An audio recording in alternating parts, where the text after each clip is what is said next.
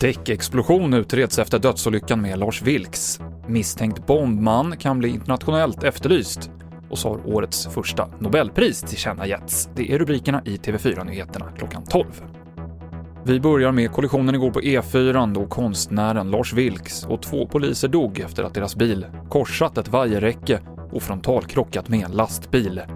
Polisen säger att det inte finns något i nuläget som tyder på någon form av attentat och man utreder hur bilen kunde komma över i fel körbana. Vi förhör vittne. Vi har hittat däckrester på E4 innan trafikolyckan.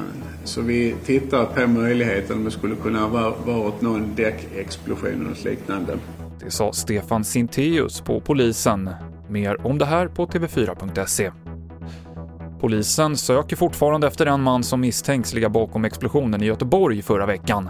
Nu så begärs han häktad i sin frånvaro för att åklagaren ska kunna gå ut med en internationell efterlysning. Mannen är misstänkt för mordförsök och grov allmänfarlig ödeläggelse. Israel kommer från och med imorgon att kräva tre doser covidvaccin för ett vaccinpass som gör att man får komma in på till exempel restauranger och gym.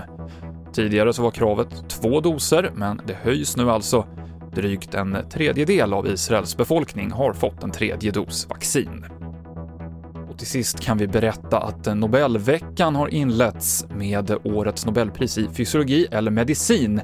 Och det går till upptäckter om receptorer för temperatur och beröring. Och det är forskarna David Julius och Arden Pataputian som delar på priset.